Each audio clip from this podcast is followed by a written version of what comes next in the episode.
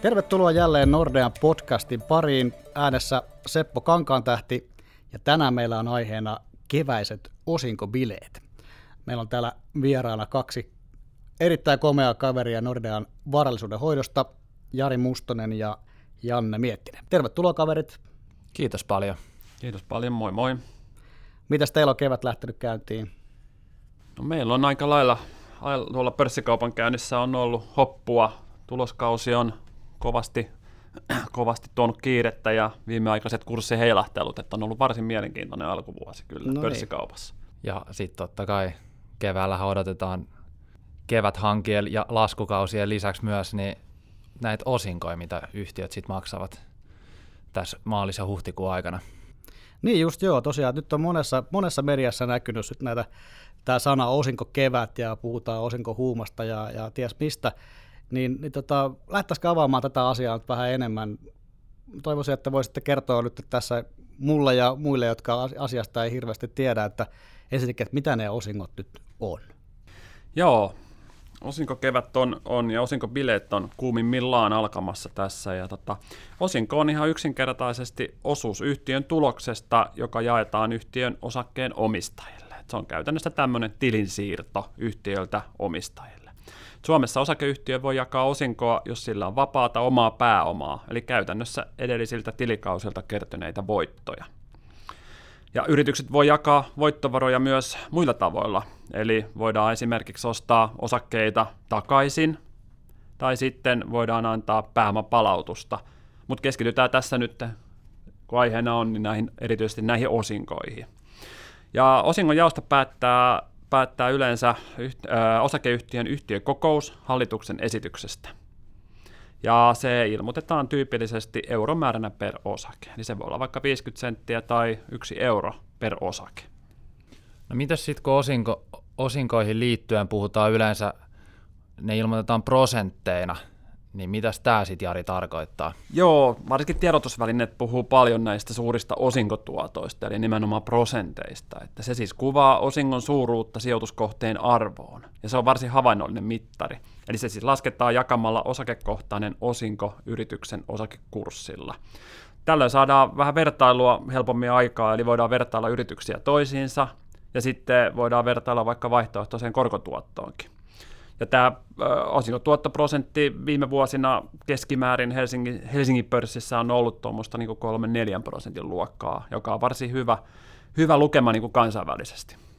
Että tätä osingonmaksukykyä kykyä voi tarkistaa esimerkiksi yrityksien viimeisimmästä osavuosikatsauksesta ja strategiasta, mutta tässä kannattaa muistaa se, että, että tämä ei ole pel- ihan, ihan niin yksinkertainen asia, että, että jos mennään niin kuin syvällisemmin tähän osingon jakamiseen, niin sitten siellä on muitakin tärkeitä käsitteitä. Yksi on muun muassa osingonjakosuhde, eli kuinka paljon paljon näistä voittovaroista jaetaan ulos yritysten omistajille ja kuinka paljon näistä voitoista sitten investoidaan varoja tulevaan kasvuun. Eli, eli tässä on lähinnä se, että jos lähes kaikki voittovarat maksetaan osinkoina, niin jääkö yritykselle sitten varoja niin kuin rahoittaa liiketoimintansa kehittämistä ja kasvamista tulevaisuudessa. Et tässä on myös niin kuin tämmöisiä pointteja, jos mennään vähän syvemmin näihin osinkoihin. Onko se niin, että, että tämä, nämä osingot ja tämä osinkosijoittaminen on vähän niin kuin joidenkin sijoittajien niin kuin leipälaji, että ne kokee jollakin tavalla. Mä oon nähnyt siis tällaisen sanottavan, että on osinkosijoittaja. Niin, niin osaatteko te kertoa, että onko se siis joku tämmöinen sijoittajatyyppi, oma, oma tota, heimonsa, joka tätä hommaa harrastaa? Ehkä se on jonkinlainen sijoittajatyyppi, mutta ei voi sanoa, että se olisi, pitäisi toimia tietyllä tavalla ja olla puhtaasti niin kuin vaikka pelkästään osinkosijoittaja. Voi olla, että jotkut siitä pitää enemmän ja panostaa semmoisiin yhtiöihin, jotka on tunnettu siitä, että ne maksaa joko iso osinko, eli kuten Jari aikaisemmin viittasi, niin se osinkotuottoprosentti on iso, että puhutaan vaikka yli 5 prosentin osinkotuotosta vuosittain, mutta mut, mut sitten on myös paljon semmoisia, jotka niinku osakkeet ostaessa keskittyy siihen, että minkälaista osinkoa he saa, mutta he arvostaa enemmän vaikka kasvavaa osinkoa. Eli semmoisia, että yhtiö on kasvattanut vuodesta toiseen tasaisesti sitä osinkoa, mutta se voitonjako ei välttämättä ole siitä koko tuloksesta niin kovin iso. Ja usein puhutaan silloin siitä, että kuinka ison osan siitä koko tuloksesta maksetaan ulos osinkoina, eli mikä on se osingonjakosuhde. Että jääkö sinne rahaa sinne yritykseen myös kasvuun ja uusiin investointeihin vai pannaanko kaikki eteenpäin aina omistajille ja sitten pyöritetään liiketoimintaa. Ja sitten tämmöiset yhtiöt, jotka pitkäaikaisesti vuodesta toiseen kasvattaa osinkoa, niin käytetään ter- tämmöistä termiä kuin osinkoaristokraatti. Eli siihen pääsee sillä, että Yhdysvalloissa on vähintään 25 vuotta putkeen kasvattanut osinkoa, ja Euroopassa pääsee eurooppalaiseksi osinkoaristokraatiksi, jos 10 vuotta putkeen on kasvattanut osinkoa. Eli osa myös pitää tämmöisistä fir- firmoista erittäin paljon. Onko sinulla heittää jotain esimerkkejä näistä yrityksistä, mitkä, mitkä on tällaisia osinkoaristokraatteja? No mä voisin tässä heittää muutamia, että, että Jenkeissähän tämä, sieltä löytyy tosi paljon itse asiassa näitä osinkoaristokraatteja. Että siellä on tosi tuttuja firmoja, kuten Coca-Colaa, Procter Gamble, Walmart ja McDonald's, ExxonMobil. Siinä on esimerkkejä näistä. Euroopassa on vähän tuntemattomampia, sieltä löytyy niin kuin jotain niin kuin energiayhtiöitä ja muita, ää, muita mutta tota, mutta Suomessa, Suomessa ei ihan, ihan niin kuin, äh, Suomessa on oikeastaan niin kuin melkein aristokraatteja. Että täältä löytyy semmoisia, jotka on tuolta suunnilleen niin kuin lähes kymmenen vuotta nostanut joka vuosi osinkoaan, ja niistä esimerkkeinä on näitä sitten Sampo, Huhtamäki, Fiskars, Kone tyyppisiä, että Suomessakin löytyy kyllä näitä, näitä firmoja, jotka tasaisesti kasvattaa osinkoa. Mutta tästä voisi vielä sanoa ehkä näistä oristo, osinkoaristokraateista, vaikka niistä tosiaan jonkin verran media media niitä toitottaa, mutta tota, että mikä siinä on niin kuin idea, että miksi siinä on hyvää, mutta ajatellaan niin, että, että jos tämä osinko ei jatkuva ja johdonmukainen kasvu, niin ajatellaan, että se on merkki laadusta ja että se on taloudellisesti terveen yhtiön merkki. Eli säännöllisesti tuloskuntoa parantava yritys pystyy kasvattamaan osinkoja vuodesta toiseen. Ja tätä sitten ajatellaan, että se tukee myös pitkän aikavälin kurssinousua. Öö, tämä on kieltämättä hieno suoritus päästä siihen ryhmään, mutta sitten pitää taas muistaa, että näissä on aina toinen puoli näissä asioissa. Et esimerkiksi Jenkeissä, niin siellä voi jakaa voitonjakoa myös, että on hyvinkin yleistä se, että, että niitä ostetaan hyvinkin runsaasti osakkeita takaisin. Eli se osakkeiden takaisin osto on niin kuin yksi semmoinen, jolla sitten tuetaan sitä osakekorssin positiivista kehitystä. Eli tässä voisi vähän väittää, että osingon maksua on helpompi kasvattaa tasaisesti ja saada se näyttää hyvältä, mutta pitää muistaa, että siellä on paljon firmoja, jotka sitten tekee tätä voitonjakoa myös niin kuin muilla tavoilla. Eli hyvä osingonmaksuhistoria on erittäin hyvä asia, mutta se yksin ei ole ihan koko totuus. Mutta tosiaan nämä kasvavat osingot, ne on sijoittajalle hyödyllisiä muutenkin kuin vain kurssinousun takia. Että osinko on eräänlainen pohjatuotto.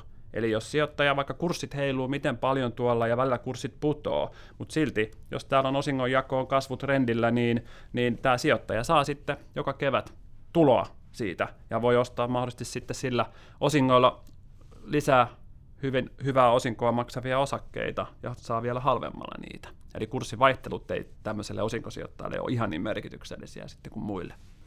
Ja usein kun puhutaan sit vaikka siitä osinkotuottoprosentista, niin tämmöinen yhtiö, jotka pitkään on kasvattanut sitä ja, ja markkinat yleisesti uskoo, että se osingon kasvu jatkuu, niin niissä osinkotuottoprosentti harvoin on sit yhtä iso kuin tällaisella, joka jakaa ison osan tuloksesta vuodesta toiseen pihalle, että tämmöisillä osinkoaristokraateilla usein vaikka tuotto on noin kolme prosenttia, mitä he maksaa osinkoa siihen kurssiin suhteutettuna – kun yleisesti pörsseistä löytyy muuten niin kuin yrityksiä, jossa se pyörii vaikka viiden paikkeilla niin melko helpostikin.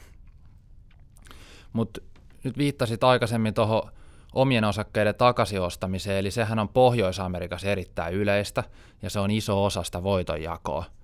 Ja siellä monet tämmöiset yhtiöt, että vaikka ne jakais melko isonkin osingon, niin siihen voi päälle tulla sitten vielä omien osakkeiden takaisinosto-ohjelma – joka yleensä aina julkistetaan sit tuloksen yhteydessä ja siinä ostetaan tietyllä määrällä tai tietyllä dollari- tai euromäärällä niitä omia osakkeita jo, jonkun tietyn ajanjakson kuluessa sitten takaisin.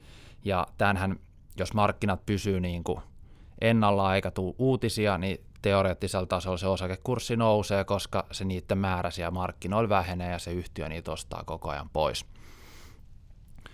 Mutta sitten jos verrataan tätä, että et kumpi sitten on parempi tapa saada sitä tuottoa yhtiöstä, se, että yhtiö maksaa osinkoa vai se, että se ostaa omia osakkeita takas, niin se on nyt vähän tämmöinen ongelma, että, että kumpi maistuu kesäiltana paremmalle, mansikka vai vadelma, että osa tykkää toisesta ja osa toisesta.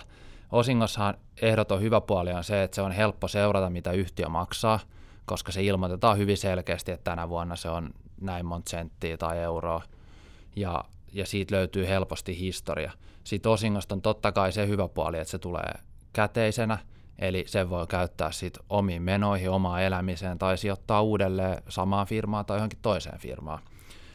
Mutta haittapuolihan siinä on se, että koska osinko tulotetaan omistajalle käteisenä, niin siitä joutuu maksaa verot välistä.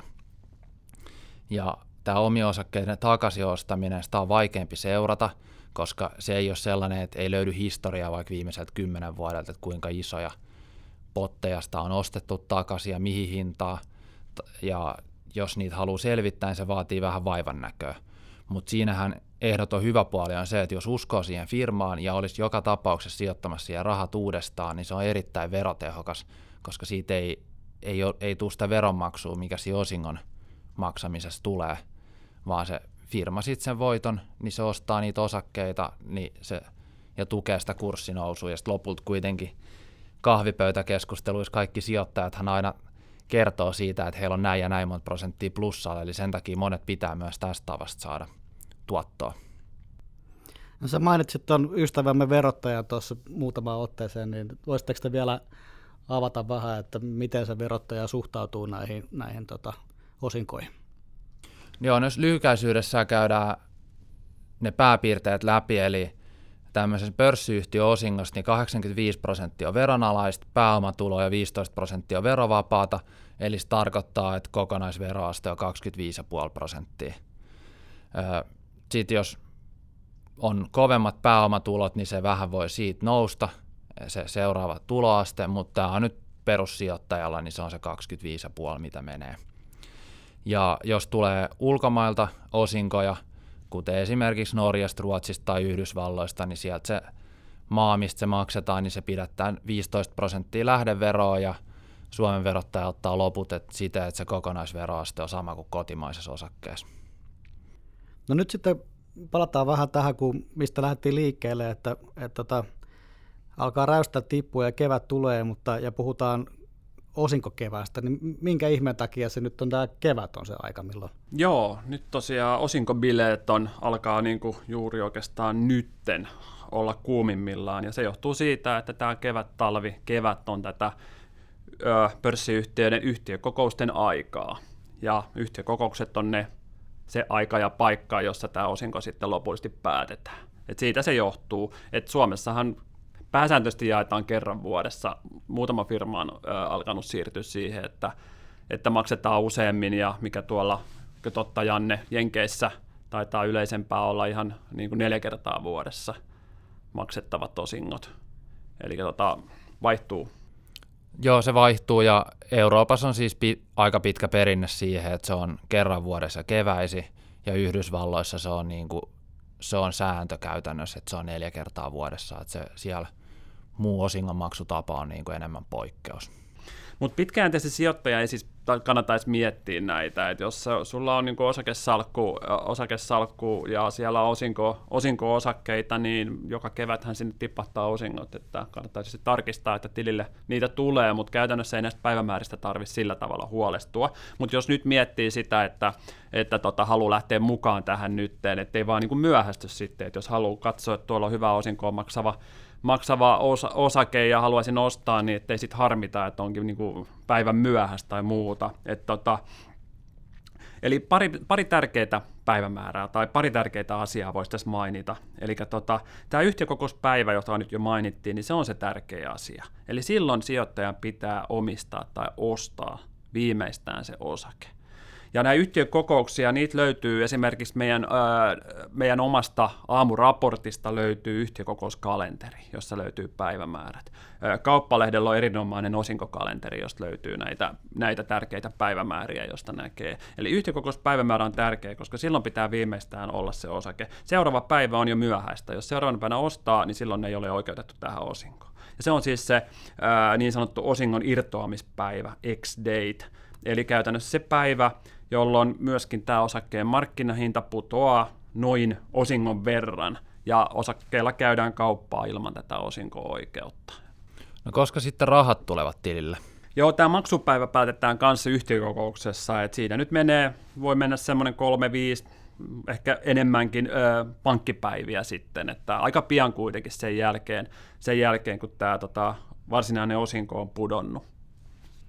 Ja sitten näitä muuten vielä näistä osingoista, että mainitsin tuon aamuraportin, niin sieltä löytyy myös kaikki nämä, mitkä on niin Nordea seurannassa olevat suomalaisyhtiöt, niin sieltä löytyy sitten tämän yhtiökokouskalenterin lisäksi myöskin nämä osinkotuottoprosentit ja myöskin ennusteita myöskin seuraavalle vuodelle. Eli se on erinomainen paikka katsella näitä ja jos haluaa etsiä, että mitkä nyt on, niin kuin, mitkä nyt on niin kuin parhaiten osinkotuottoa maksavia firmoja, niin sieltä pääsee hyvin vertailemaan. Mainitsit Jari äsken tuossa, että, että se kurssi putoaa aina, ainakin teoriassa, niin aina sen osingon irtoamisen jälkeen, niin onko tässä nyt joku rahanteon paikka, että, että, että onko joku sellainen tietty hetki, milloin kannattaisi ostaa sitten tällaisia osakkeita, jotka, jotka tiettävästi maksaa hyvää osinkoa, ja, ja sitten tota, sillä tavalla sitten tehdään jotakin tuottoa, vai onko tämä vaan silmänlumetta? Joo, ei tuossa kyllä oikein mitään kikkailun varaa ole, että kyllä se niin käytännössä putoaa sen osinkon verran silloin seuraavana päivänä, ja jos kuvittelee, että silloin saa ostettua halvemmalla, okei, saa ostettua halvemmalla, mutta sitten ei ole oikeutettu siihen osinkoon, ja se käytännössä se kurssihan putoaa juuri sen siirretyn rahasumman verran, mikä se osinko on, että ei siinä nyt sillä tavalla ole mitään ilmaisia, ilmaisia voittoja saatavilla. Totta kai hyvä firma maksaa hyvää osinkoa, niin ö, ostaa sitä sitten ennen tai jälkeen, niin mieluummin sitten odottelee sitä, että osakekurssi siitä taas lähtee nousuun. Mutta ei siinä niin kuin ilmaisia lounaita ole saatavilla, että milloin. Mutta yleensä sitten nämä osinkosijoittajat kuitenkin haluaa sitä osinkoa, osinkoa sieltä, niin sitten kannattaa ostaa sitten ennen sitä yhtiökokouspäivää tai sinä päivänä. Niin just. Eli tämä mun lempistrategia osta ja unohda toimii myös tässäkin tilanteessa. No toimii varmaan parhaiten, ettei tarvitse näillä päivämäärillä kikkailla, että ostat, ostat hyvää osaketta ja istut sen, istut sen päällä sitten, ja jos tulee osinkoja siitä, niin sitten sä voit siinä vaiheessa katsoa, että sijoitat sä siihen samaan osakkeeseen vai löytyisikö sitten jotain muuta hyvää, hyvää osaketta sitten, jos haluaa vaikka vähän salkkuansa hajauttaa, niin vähän eri osaketta sitten tilalle. Niin ja nimenomaan niiden uudelleen sijoittamisella saa sitten sen korkaa korolle ilmiöaikaa, mitä on joskus puhuttu maailman kahdeksantana ihmeenäkin, niin silloinhan vaurastumista ei voi estää. Juuri näin. No niin, mutta hei näihin mukaviin tunnelmiin on varmaan hyvä lopettaa tämä podcast. Kiitos, että olitte täällä meidän vieraana. Ja tosiaan, tota, jos ymmärsin oikein, niin teillä olisi webinaariakin tästä aiheesta tulossa, oliko näin? Joo, eli torstaina kahdeksas päivä pidetään webinaari ja siinä käydään läpi mennyttä tuloskautta ja sitten poimitaan muutama mielenkiintoinen kotimainen yhtiö ja vähän käydään niiden tilannetta ja näkymiä sitten tarkemmin läpi, eli silloin meillä on osakestrategi täällä vieraana ja sitten olen itse myös äänessä, niin hänen kanssa sit vedetään semmoinen puolen tunnin terävä setti ja se on sitten myös jälkikuunneltavissa, jos ei ehdi linjoille mukaan. No niin, eli nyt kaikki vaan sitten äkkiä ilmoittautumaan webinaariin sinne, vissi tuhat ensimmäistä mahtuu, että nyt kiireen vilkkaa. Kiitoksia kaikille kuuntelijoille ja ensi kertaa. Kiitos paljon. Kiitos, moi.